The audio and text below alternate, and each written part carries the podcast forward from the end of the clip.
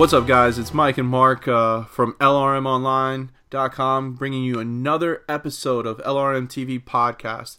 Um, this week, with it being uh, in between Christmas and New Year's, and basically all of the major television shows are on hiatus right now for their winter break, um, we're actually going to take this time to dedicate this uh, show to remembering a iconic legend in the Star Wars franchise, but also in the Hollywood franchise, Carrie Fisher, who just passed away earlier this week. Um, and we'll give our thoughts about uh, the the tragic news that came out this week about her passing and um, the impact she had in both of our lives with Star Wars and basically the roles that she did later on in also um, in Hollywood. We'll also give our thoughts on the reactions that we're getting to Rogue One now. Now that the movie's been out for about two weeks, it's kind of starting to settle in. You have uh, it's basically a divided group. Uh, a group of people that really love it and a group of people that are kind of not anti Rogue One but are not giving it um, the the praise and um, and the the credit that a lot of the older Star Wars fans, I think, is what we'll talk about are, are given it. There's kind of a there's two sides to this, and it's getting really interesting. Um, and then we'll finish it off with uh, this week. Both Arrow and Flash came out with trailers for their mid-season premieres, uh, starting back up in January. Uh, both had interesting kind of tales going on there, and leaving off with some little cliffhangers. Uh, they kind of address those cliffhangers in the trailers, but not to the full extent. So we'll give our thoughts on where the shows are going, what directions they may be trying to take on, and then Mark's going to give his take on how hard it is to find an NES classic right now. He's basically gone everywhere. He's even, you know, tried to sell his soul to get one and still cannot get one. So um, let's start off, though, with talking about Carrie Fisher. So this week um, we had the tragic news um, Carrie Fisher uh, suffered a cardiac arrest um, on, in mid flight on her way from London to Los Angeles and never truly recovered after that. And uh, about 24 to 48 hours later, she did pass away in the hospital. Um, and then, roughly 24 hours later, uh, after her passing, um, her mother uh, passed away, Debbie Reynolds, who was also another Hollywood icon. Um, Carrie Fisher was basically known for one major role, an iconic role of being Princess Leia. Um, I wrote an article earlier, um, shortly after her passing, basically how she revolutionized uh, the role of being a princess, and, um, and, I'll give my thoughts on that in a second. But um, Mark, let me just start off with you. Uh, you know, when the news came about that Carrie Fisher had passed away, kind of what were your thoughts going through your head?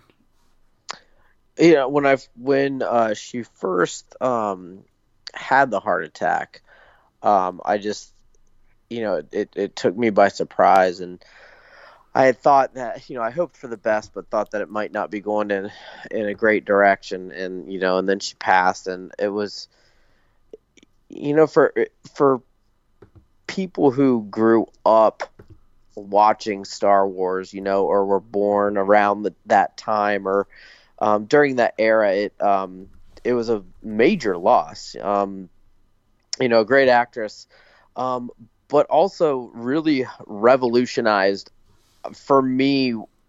I think what it meant to be like, kind of like you said, like this this princess, like you talked about, because it was much different than the archetypal role of what a princess is, right? Mm-hmm. Um, and especially for the time, you know, uh, 70s, 80s, uh, really had, I think, um, a strong push for um, just just the strong female, you know, um, being that role of Princess Leia, being a, a, a leader, um, you know, a commander, um, out in the field fighting with all the guys. She wasn't just this like like I said, this archetypal kind of damsel in distress role, you know. And even though the obviously in A New Hope and even in Return of the Jedi, yes, she was captured at times and did have that, but then also got out there and fought as well, right? You know, and mm-hmm. just this extremely iconic role. And you know, I think um, when you say Star Wars, um, outside of obviously Darth Vader and, and, and Luke, like you know, Princess Leia is the the other big one that's always known, um, and to just you know lose lose her suddenly like that, um, especially with uh, the episode seven being fairly fairly new, and then obviously with Rogue One, um, with what they did with the ending of that, um, and then as we look forward to episode eight, just a lot of um, a lot of uh, different feelings going on with with her passing.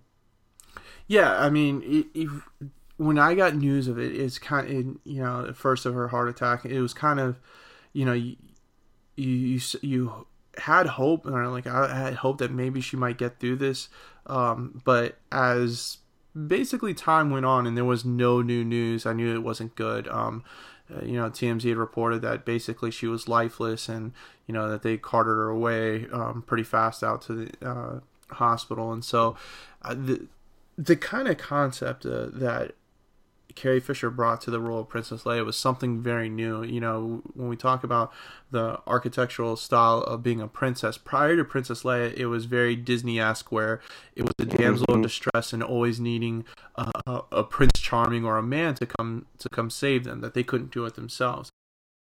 You know, in 1977 with the role of Princess Leia, that changes it all. I mean, basically, you think about it, uh, you look at the very of A New Hope, it's dark, basically destroying while stormtroopers are killing off rebel pilots and, and, soldiers and everything.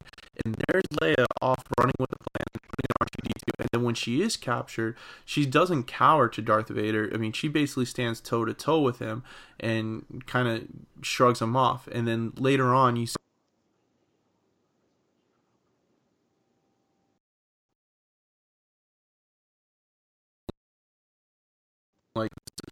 this is one hell of a you know um, rescue mission you got here, and then she's doing like this amount of the detention, you know, she, then you go into the garbage chute and stuff. So um, that kind of changed the game of what principles are, and so you can even see in the, in the article that I wrote is that you notice that even Disney took that approach afterwards. That uh,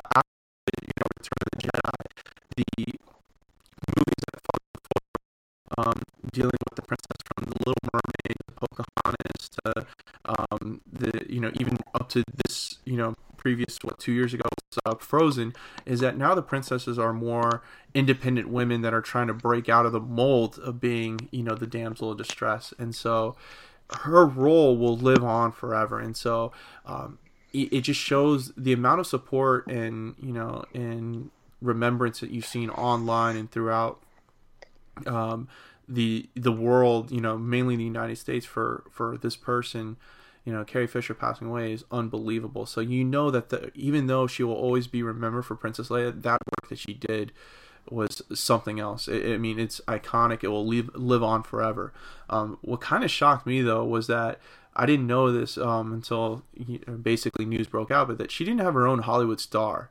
Um, and, really? Yeah, it, and so uh, a fan actually created a makeshift Hollywood star um, uh, in in um, huh. in Hollywood and wrote on there Carrie Fisher, may the force be with you, and then hope underneath it, and they've actually kept it there. Uh, the the people in charge of the Hollywood Squares um, out in front of the Chinese theater and stuff have kept it there, and people have been laying flowers and you know remembrance of her and everything like that. But now she, they said that if she had stayed alive, they probably would have been able to fast track her on here. But now the rules state that if the uh, actor or actress passes away, you have to wait five years in order to get the Hollywood oh. star. So I think that some rules gonna have to change for that one because I just I don't I don't see how you can wait five years for somebody who you know had such a, a powerful impact in Hollywood, um, not just through Star Wars, but through all the other things she did. Um, you know, I knew that she was a script doctor. You know, prior to when the new Star Wars uh, trilogy started to come out with uh, Force Awakens, but I didn't know how many scripts she actually worked on, and it was you know the amounts that she like the movies that I've seen that she's like doctored up and stuff like that is unbelievable. So um, I I think you know they're gonna have to change that rule for her or just make an addendum for one time to allow Carrie Fisher to have her own Hollywood star. Um, yeah, and you know, I think it's going to make, um, especially when episode eight comes out, even more emotional and more of an impact. Oh, kind of yeah. like when, um, you know, after like Heath Ledger had passed away, just how people viewed like The Dark Knight. Um, you know what I mean? It just it, it gave it a different feel to it, I guess.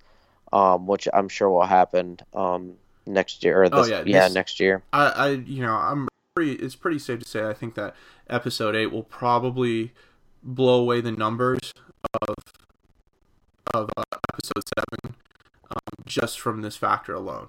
You know, because we're we're about a year away from episode eight, and so the the memory of Carrie Fisher will still be fresh. and It'll be her last role, and you know that all the old Star Wars fans and the older generation will go see this movie. If they go see episode seven, they'll go see this movie to see Carrie Fisher one more time. Um, the the question I I want to ask you is, what do you think they're going to do episode nine was? Because we we got the news that they're basically content with that they've done all the filming and everything. That episode eight is wrapped up. How do you think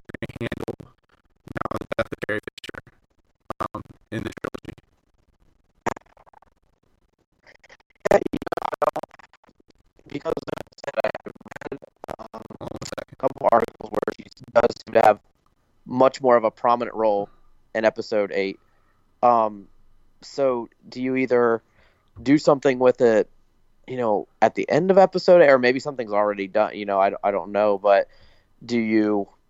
It, it's odd, you know. I think a lot of times it's up to, um, you know, the director and the writers and whatnot, because you can either do, you know, something like they did with uh, Will Smith's character in the second Independence Day, where they just kind of had this side thing and wrote him out of it, Yeah, um, or, or like they did with Heath Ledger in The Dark Knight Rises, and they didn't even acknowledge it. But I think it's she's too big of a character across the entire um, series to just not mention. You know what I mean?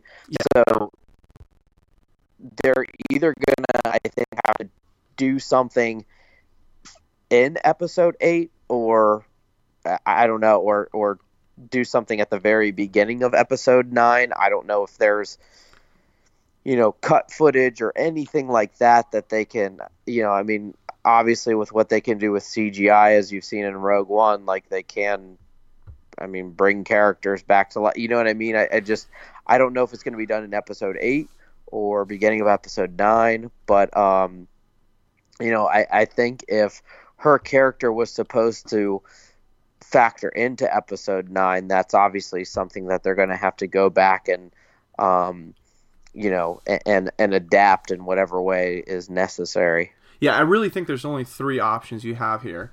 Um, is option number one is you there's plenty of stories that have like novels that are written that kind of connect the movies together. So you dedicate one of those novels that are written in book form and address her character, you know, Princess Leia's character there and kill her off that way. That would probably be the cheapest version or cheapest way to do it. Um, you know, it would it be a proper send off? Probably not. Um, and you know, I, I don't think Disney's going to do it that way. But if it was a smaller budget film, um, you know, franchise type deal, I could see that definitely happen. Um, the other way they could go about it, the second way, is that they recast Leia for one movie. Um, you know, do I think I don't think that's going to happen, but it's an option, kind of like what they did.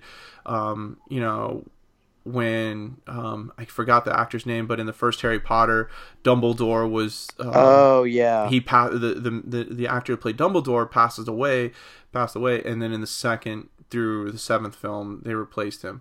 Um, and, but I think the reason why it was easy to replace him that way is because there was no type of like attachment or tie into that version Right. of Dumbledore. You weren't you know four or five movies in.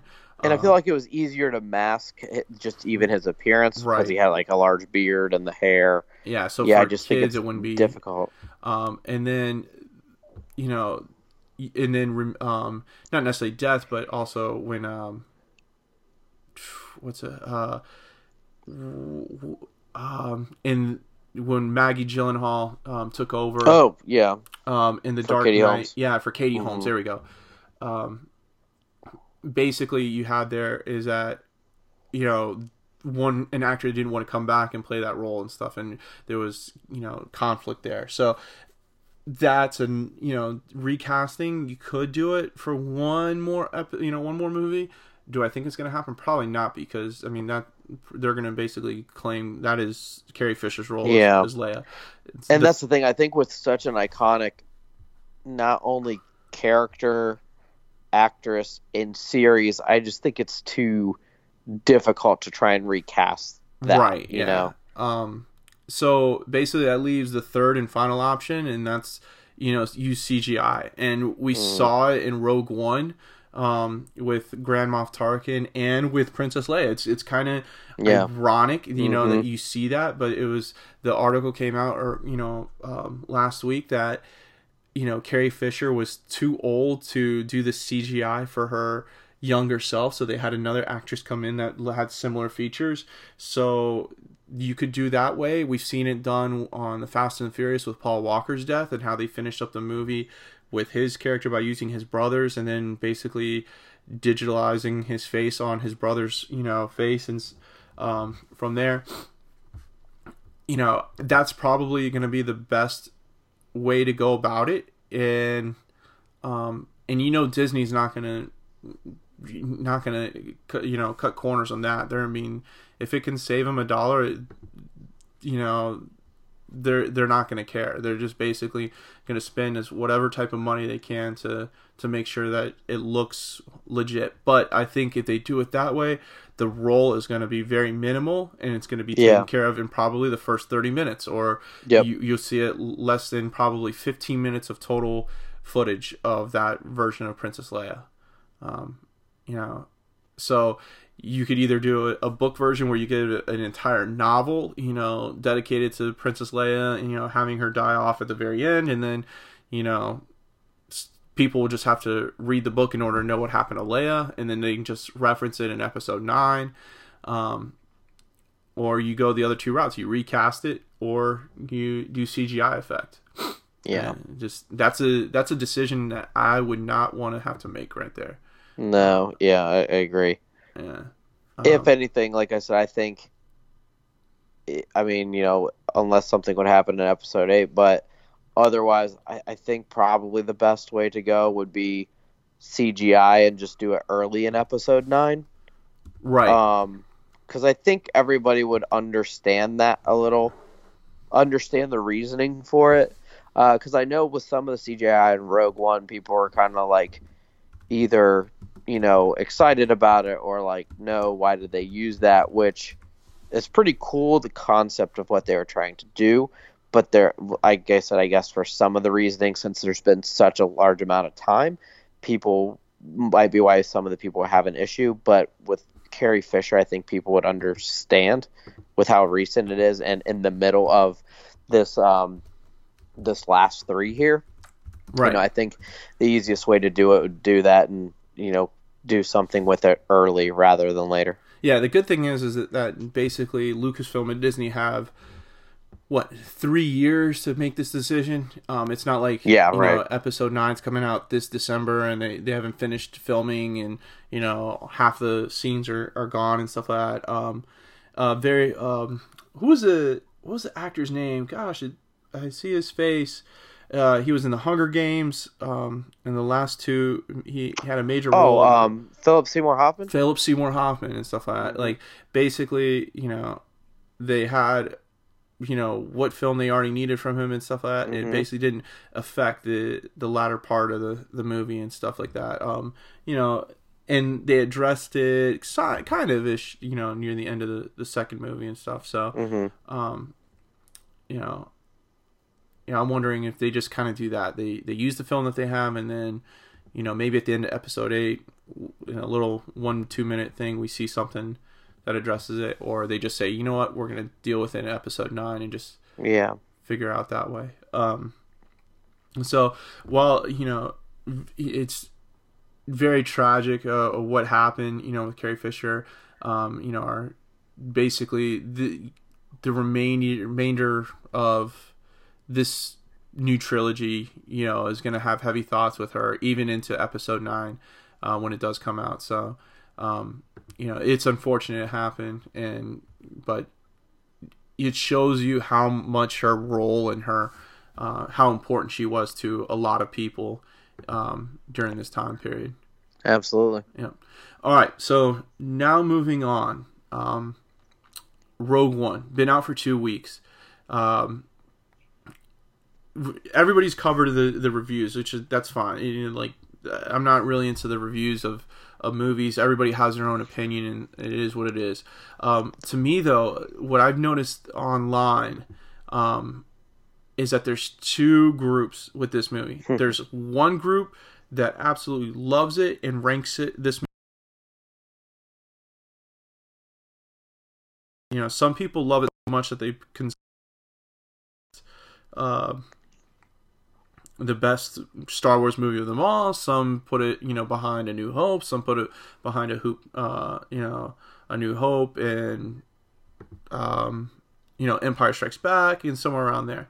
But then there's another group that basically calls this movie garbage. Um, not necessarily garbage, but just doesn't see you know like why everybody loves it so much and stuff. And it, it's not a, a, direct hate on the movie. It's just they i think it's the tarnish of the prequels and the force awakens um you know from some of these uh like i don't know what uh, like not necessarily die hard star wars fans but just kind of ones that you know have a set way of look, seeing star wars and they basically felt that they that this was not a star wars movie. Um how, like what what's your thought mark? Like basically um you know it, it's interesting because because what i have noticed is that the people who don't seem to like it from what i've gathered they don't like it because there aren't jedi in it. Right. And and but also the majority so like i feel like people who like it are from what who I've talked to are like our age and and back so people who were either I mean I, like we were really young when the the original 3 came out or else not even born right, you know? uh, but like yeah. it was still because let's see when did Return of the Jedi came out? Was that 86 no, 83 83 83 my yeah. gosh okay. Yeah. So, but it still, was though, 77 so, like- 88 Okay. Uh, so they were. It's still something that I remember growing up watching on like you know my my dad had them on on VHS, right? Right.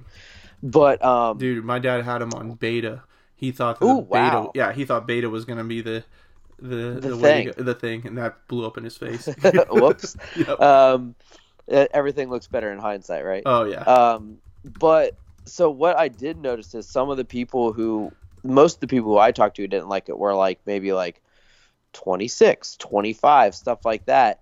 And what I realized, this may not have anything to do with it at all, but that's also a lot of the ones who grew up with like more of the Star Wars like cartoons, which Yep. were very much more Jedi centric. yeah Not that the original three or the A New Hope, Empire, and Return of the Jedi weren't, but there was there were other things to it. You know what I mean? And a lot of the cartoons that were newer now, even if you think about it, it's like it's Jedi everything and all the Jedi's and lightsabers and so I don't know if that has anything to do with it, but No, that that's a great to kind of be the divide. No, because think about it. All right, so what, like, do you remember the Star Wars cartoons that were out when we were kids? What they were about?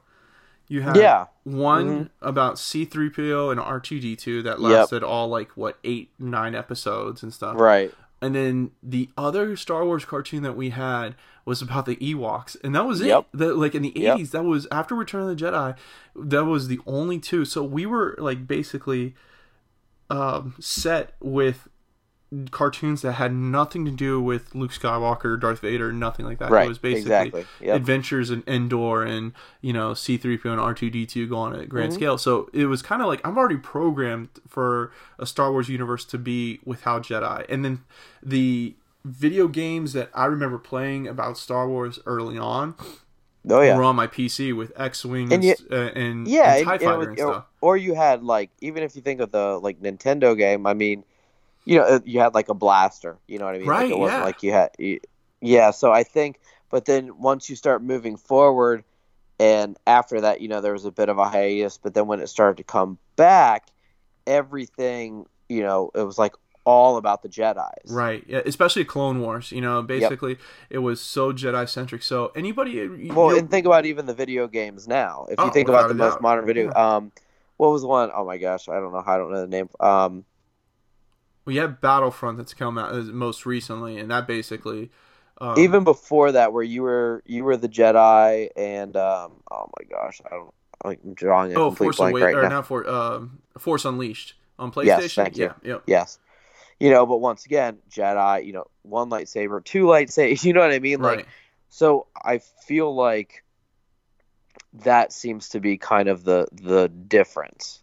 Right. Yeah. I mean, it's definitely the, there's that group of, of people. I think the reason why it's not uh, is so attached to them is because it's there really isn't a lot of ties to the uh, kind of the lore and what made the you know the the both trilogies, the prequels and the original, um, you know, kind of mystic and so forth was with the Jedi and lightsabers and so forth, and that seeing just a, a group of just regular individuals um, be part of the rebellion was wasn't entertaining for them.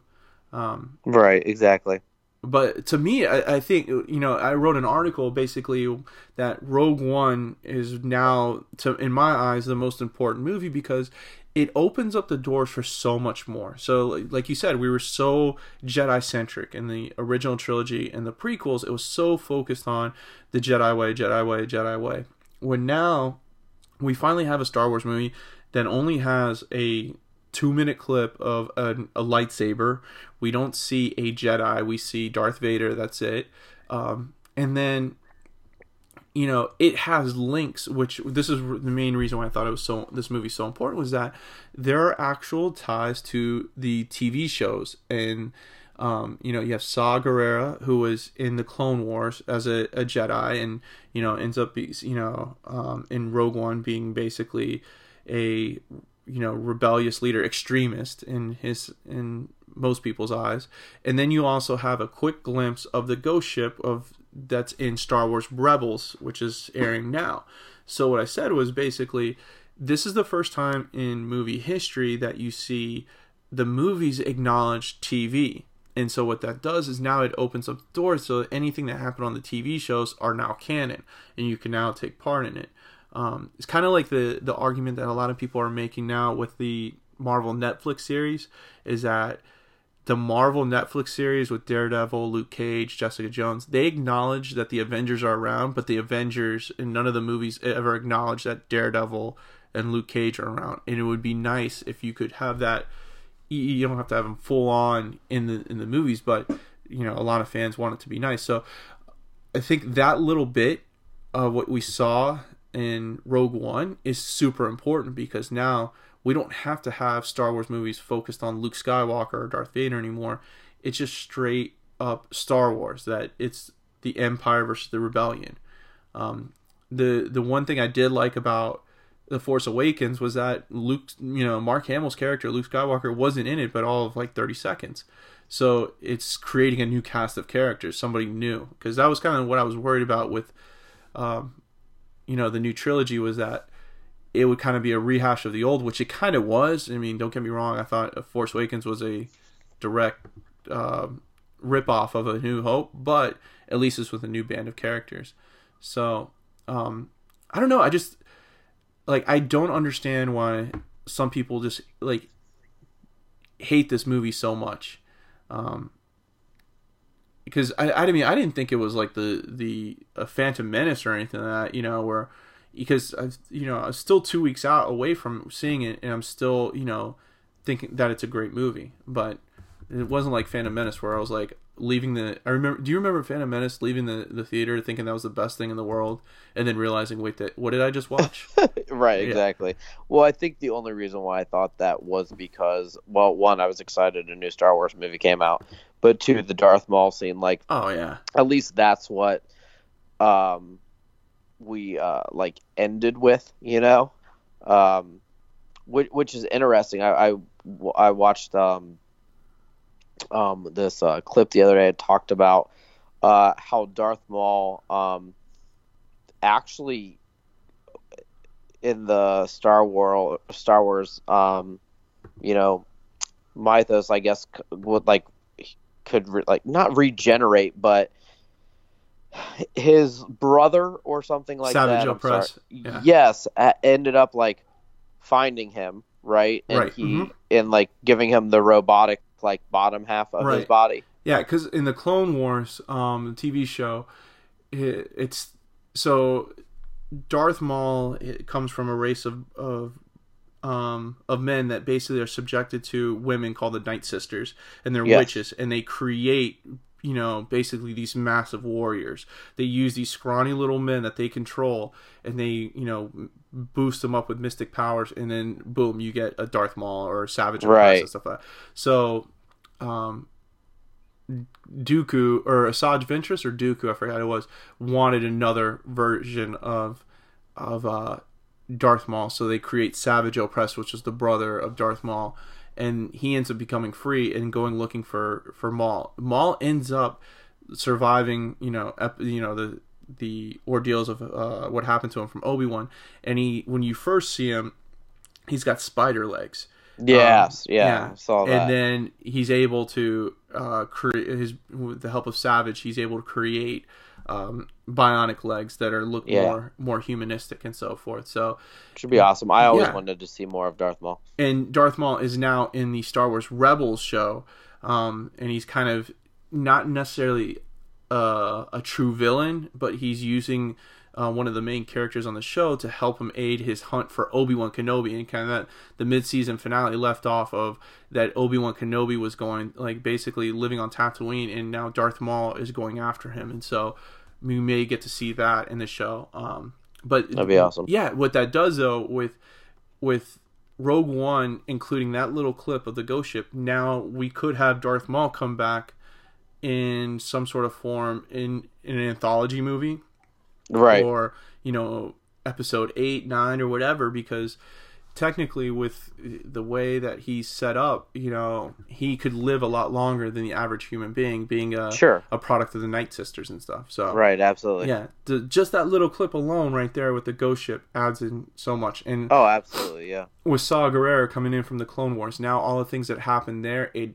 it makes it a lot easier. And also, um, the um, oh, I can't think of his name right now. Um, come back to me later. But you know, there's just I think that a lot of the people that are viewing this movie negatively are going in with it expecting one thing and getting something different. I think a lot Sure, of people yeah. thought that, and some you know some have valid arguments. I will say that one of the arguments I did hear, you know, from a fan was that the trailers and all the commercials make it seem like there's all these extra scenes in the movie that never appear, um, you know, and stuff. And it's they said it was kind of misleading um, because the like the iconic scene that you see in the commercials is you see Jyn walking out on that uh, platform. You see the Tie Fighter raise up, and that doesn't happen in the movie.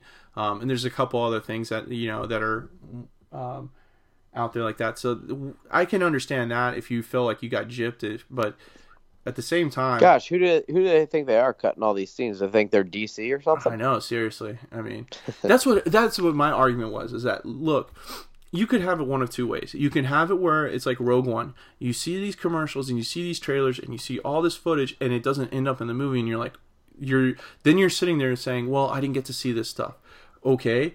Or you could be in the other boat, like Batman versus Superman, where we got to see the entire movie in the trailers and the commercials from the TV. So when we actually did see the movie, we basically saw every good part of the movie. right exactly So it's like, what do you want? Like, I can't. yeah exactly So like with all these people that are complaining about this movie and stuff, you know, I understand certain points, and I can, but to to not validate this movie and, and show the importance of it it's just idiotic and to me like i think you you hit it r- really clear that it's a it's just an age gap you, you there's a You know- certain group of people that are used to the jedi way I kind of compare it to, um, it may sound like an odd comparison, but um, to like people who either love or hate Batman Returns. oh yeah You know, like like like for me, I I really like it. Like, I do I understand people's argument? Absolutely. Like, yeah, I don't know why the Penguin is like black, whatever is coming out of his mouth.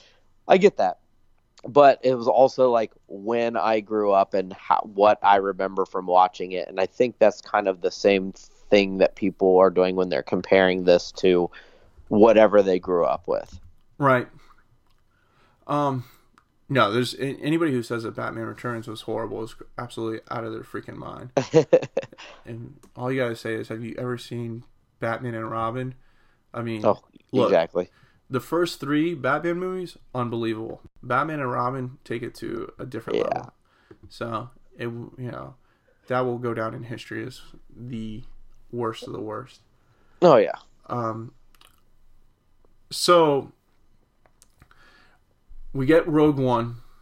Han Solo's already in, in play for the next anthology movie. What's the third one do you think they're going to do? I just read an article today, and they were talking about having. I mean, I don't know if it'd be centered around this individual, but at least be a prominent figure, and it was Boba Fett. Um, like I said, I don't know if that means it would be specifically about him. I doubt that, but seems to maybe play somewhat of a large role, and I feel like I've heard that even more than through this article. I feel like I've heard that whispered throughout for a while now that there would be some focus on Boba Fett somewhere down the line. Yeah, I think it, it's been mentioned, and it was kind of like when they did the first an like when they first mentioned the anthologies that this was going to be in play, like Boba Fett and stuff. My only issue is is that if you do that, okay, so we're Rogue One takes place in between Episode three and Episode four, so the original and the prequels. Han Solo will take place at the same exact time period in between the prequels. If you do a Boba Fett, it's going to take place in the same exact time period. So that's going to be instead of an anthology, that's going to basically be its own trilogy in itself. Yeah, that's true. So if it happens, I, I don't see you know. If you do a bounty You- hunter movie, it's it's going to make money, um, you know, and it's going to do well. I just don't see that.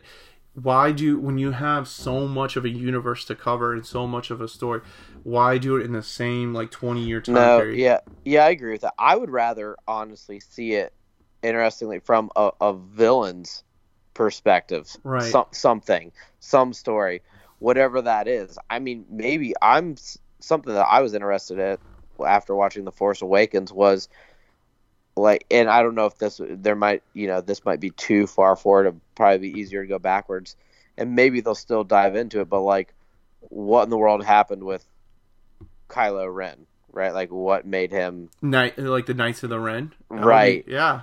So I mean, maybe that's something that'll still be covered in episodes eight and nine. I don't know, but like that's I think that could be something, or or I don't know, just seeing like you know we see this, um, all of this from, you know, like with Rogue One and Han Solo, like that's one side of it. I think it'd be interesting to see or have a movie from like the other side. You know what they should do is a stormtrooper training movie, kind of like Yeah. Full Metal Jacket, where you see a boot camp, like the Oh, Marine yeah. Corps boot camp and stuff like that.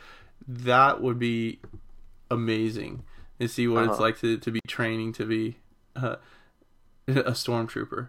That'd be awesome. Um, yeah, I'm kind of in your in your boat. There is that they need to do a villain. Um, Boba Fett definitely is the popular one to do, but Mhm.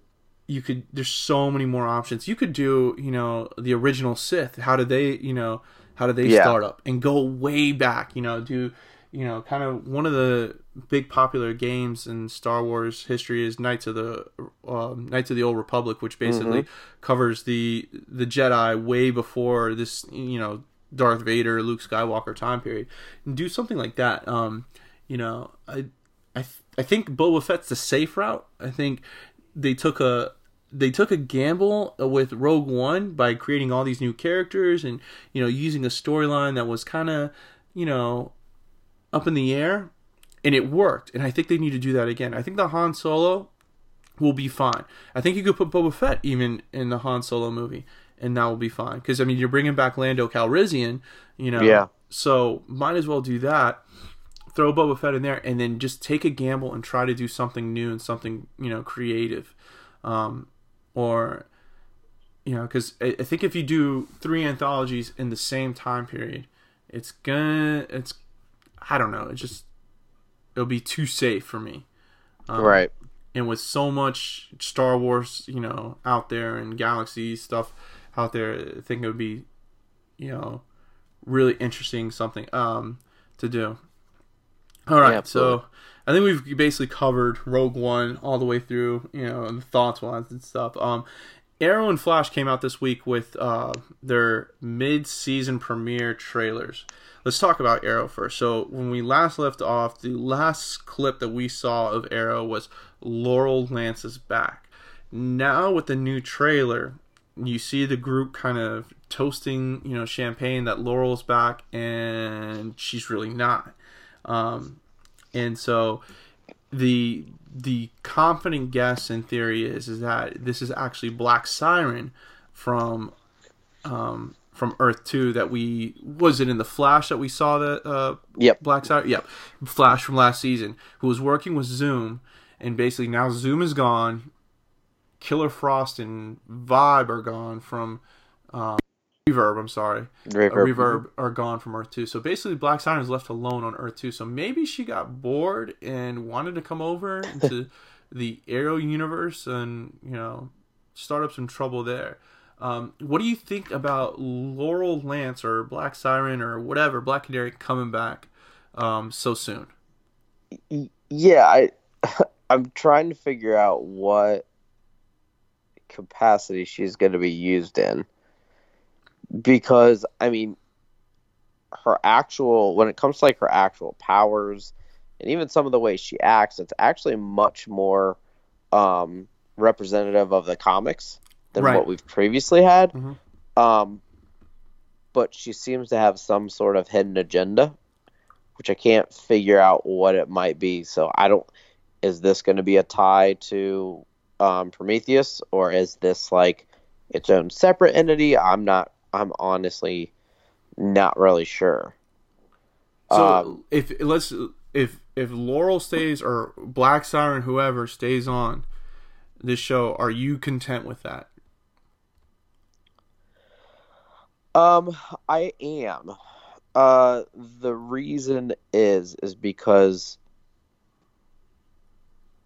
I I had a problem with the last Laurel Lance because it just you know I've talked about it before. It just it didn't seem realistic for the grounding that it was in at the time, right? Mhm, like right. we've talked about before. Everybody's had training, and she took like Two a weeks. month of boxing, Right. right? And then she was fighting crime. It just and none of it just it didn't fit for me. Um I think Laurel does need to be in the picture because once again, if we're going with the actual Green Arrow universe, um obviously a, a prominent figure, right? right. Um, I think this could be a way to do that.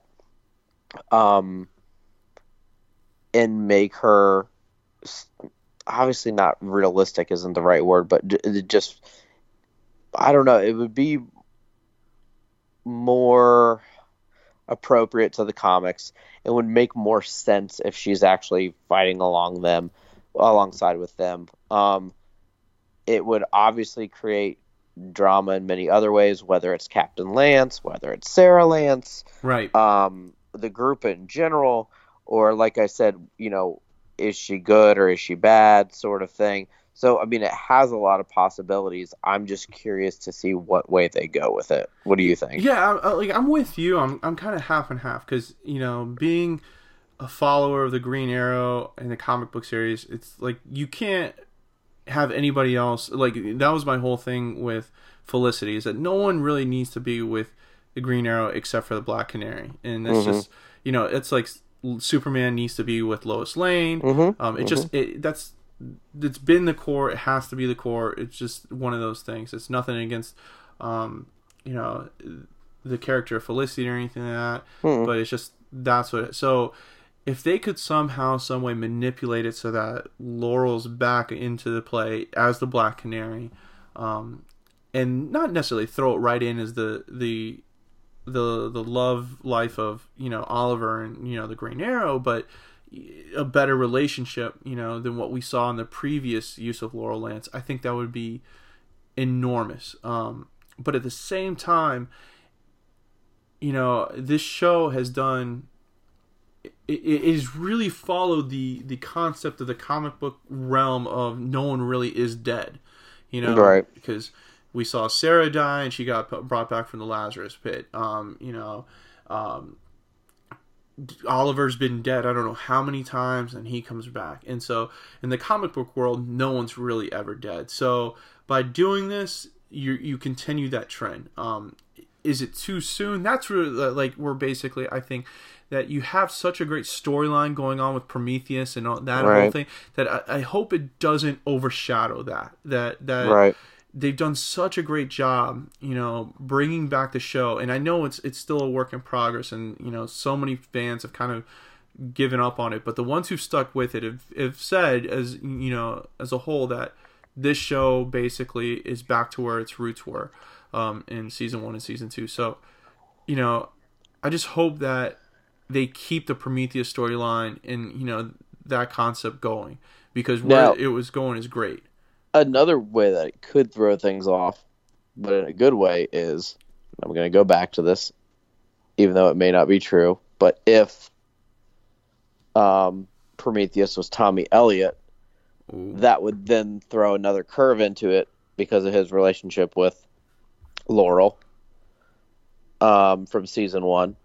You know, because then there's this new Laurel, and Prometheus knows everything about everyone, but he doesn't know that he would also know that Laurel is dead, right? Right. So even if it's not Tommy Elliott, even if it's someone else, like the idea of Laurel being back, quote unquote, would throw off Prometheus's plan as well. You know what I mean? You are right. I mean, I didn't even think about that. So you bring Tommy back. Uh, yeah, Like like I said, even if it's not Tommy, even if it's like Shadow or someone else that we talked about, like Prometheus's plan, he's always been one step or two steps, three steps ahead of Oliver, right? He's, Right. He's had everything planned out and everything's gone exactly how he has known that Oliver and the rest of the of the group of Team Arrow would react. But he has he or she whoever Prometheus has not planned Laurel to be in on any of that. You know what I mean? Right. Because they would have known that Laurel was dead.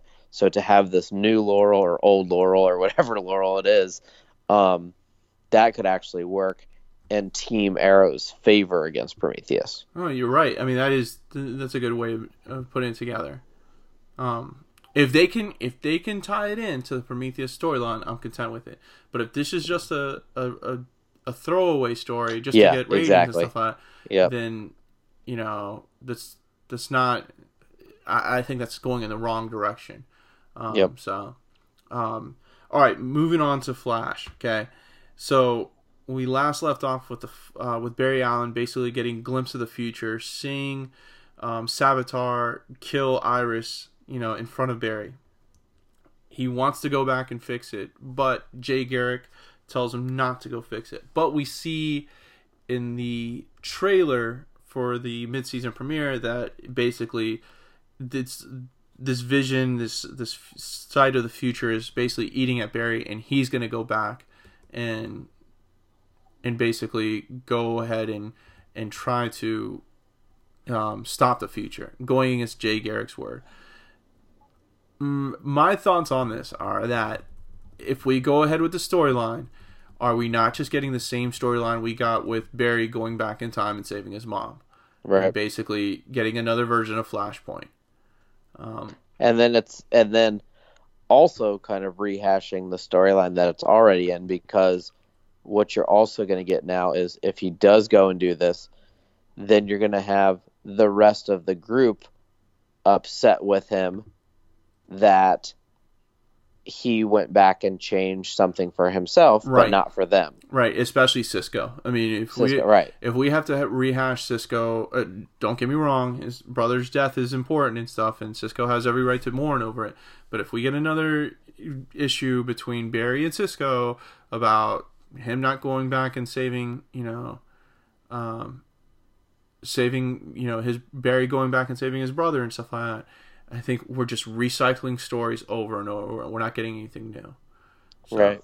Um, Although on the plus side, some things that I've seen, not necessarily from the trailer, but just from um, like set pictures and stuff, it does look like you know you're gonna see obviously Wally and Barry and Jesse Quick, and then Gorilla. Um, Gorilla Grodd, yep. yeah, come back to, and it looked like Gorilla Grodd was fighting Savitar, possibly, which looked kind of cool.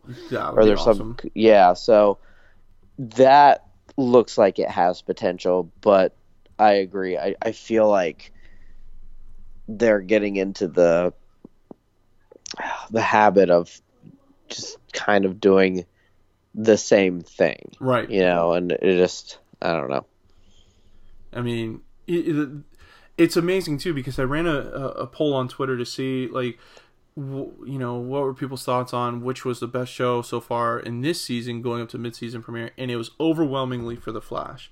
Um, it, I don't know. It's just. it- don't get me wrong, The Flash is still great and everything. I'm not going to stop watching The Flash anytime soon. right yeah But this season, not so. I think that there's better. There's better shows out there. I mean, yeah i agree you know, I think that uh, Legends of Tomorrow is better than than uh than Flash right now, just storyline. Speaking of Legends of Tomorrow, did you see the news that they're gonna make or it's not gonna be George Lucas, but George Lucas is gonna be on Legends of Tomorrow. i did The see character that that's gonna be awesome. that'd be so great So basically, like they they mess with the timeline, and George Lucas doesn't do Star Wars or Raiders of the Lost Ark, and that causes uh, John and um and uh and what's his name uh, Ray to basically lo- not have the passion to go into science and history and stuff because of those movies. That's, that's awesome.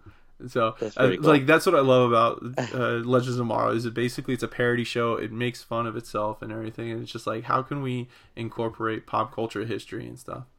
So, that's really cool yeah. So, but um, let's so out of the two, Arrow and Flash, which one are you excited to see the most going coming back? Um, I mean, I'd still say Arrow, um, mainly because not even for the return of Laurel, but I want to. I, I really want to know who Prometheus is. like, I really want. yeah, this one's actually just- been a good one. Like, uh, fig- trying to figure out who this bad guy is has, has been a good. yeah, uh, you know, like I said, I just, it, it just my opinion on that keeps changing between like three different people, like based on the episode. Right. Um, and you know, I, I am excited for Flash. Um, but like I said, I, I just I hope some things um change on it. I'm excited to see more of Wally getting involved. Uh, I always liked Wally West in the comics. Yeah. Um, so you know, we'll see. But I'd I'd still have to say Arrow. Yeah, I, I, I think I'm there with you too. I think you're just trying to figure out who who Prometheus is um, and stuff, and that mystery. You know, as long as the the Laurel Lance storyline doesn't cloud it, I, Yeah. I think we'll be all right. So- Absolutely. All right, finishing up here.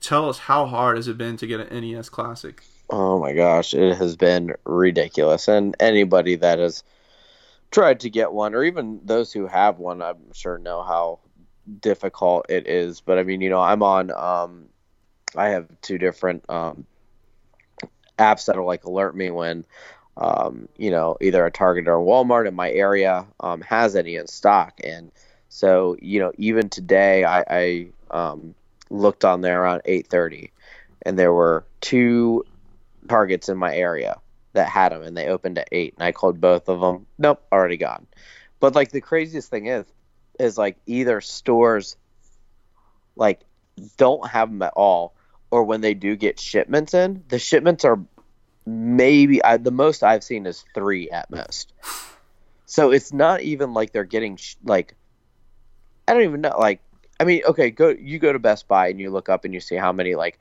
Xboxes or PlayStations Oh, are up there, and they're li- like let's say twenty, right? Let's Yeah. just say twenty.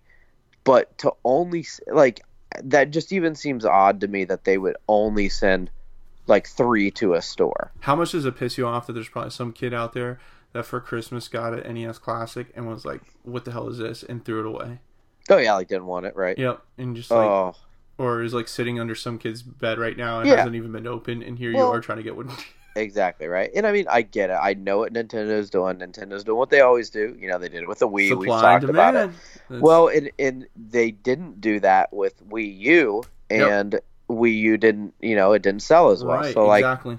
I get what they're doing, but like, you would still think that they'd send more than a couple out, but I mean, they're obviously not, and that's what Nintendo does. They're kind of known for that, but it's still annoying nonetheless, right?